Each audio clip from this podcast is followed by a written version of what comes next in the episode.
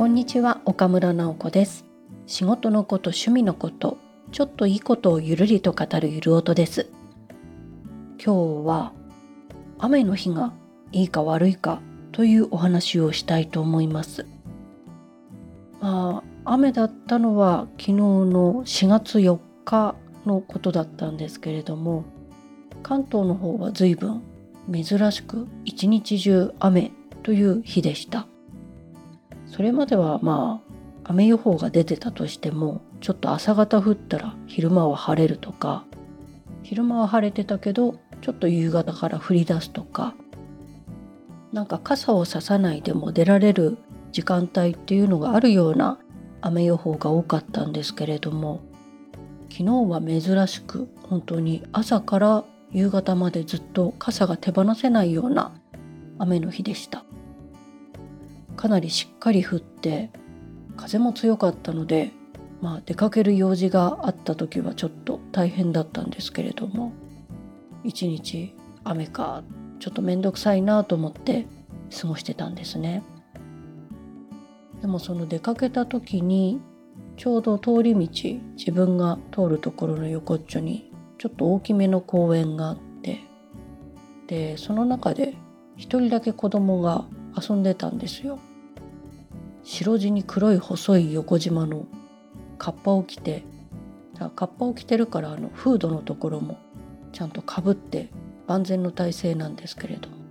それになんかちょっと青い長靴を履いて公園の真ん中の方で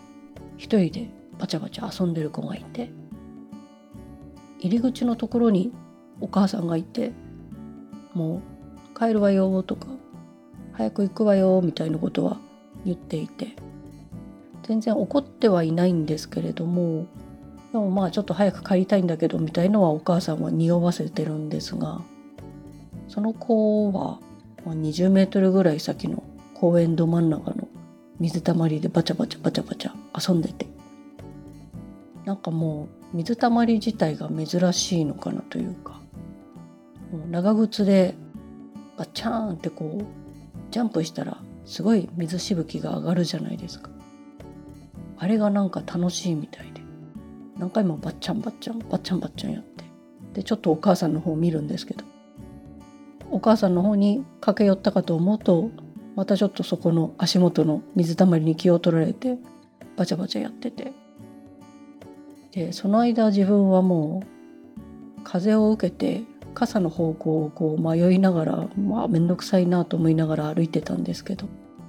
なんかその子はもうカッパ着てるから全然風もものともしないしとりあえずなんかその雨の日が楽しそうだったんですよね。まあ雨の日も普通に遊べる日として楽しんでいるあの子の方が